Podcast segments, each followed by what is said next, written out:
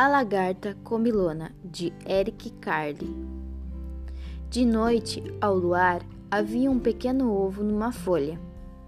E quando numa bela manhã de domingo o sol apareceu, muito brilhante e quente, saiu do ovo uma lagartinha esfomeada.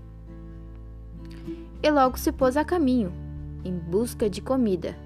Na segunda-feira, devorou uma maçã, mas ficou pouco satisfeita.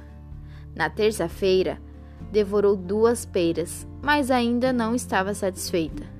Na quarta-feira, devorou três ameixas, mas ainda não ficou satisfeita.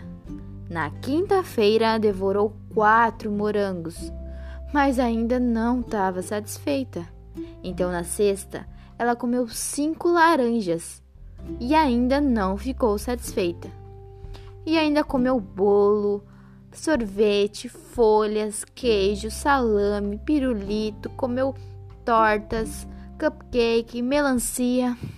Naquela noite ela teve várias dores na barriga, mas no outro dia, que era domingo, amanheceu e comeu uma folha verde e logo se sentiu melhor. Ela deixara de ter fome e também deixara de ser pequena. Agora era uma lagarta grande e gorda. Então construiu uma casa apertada, a que se chama casulo, e ficou lá dentro mais de duas semanas. Em seguida, abriu um buraco no casulo, fez força até conseguir sair para fora. Então era uma maravilhosa borboleta colorida. E colori colorado, este conto está acabado.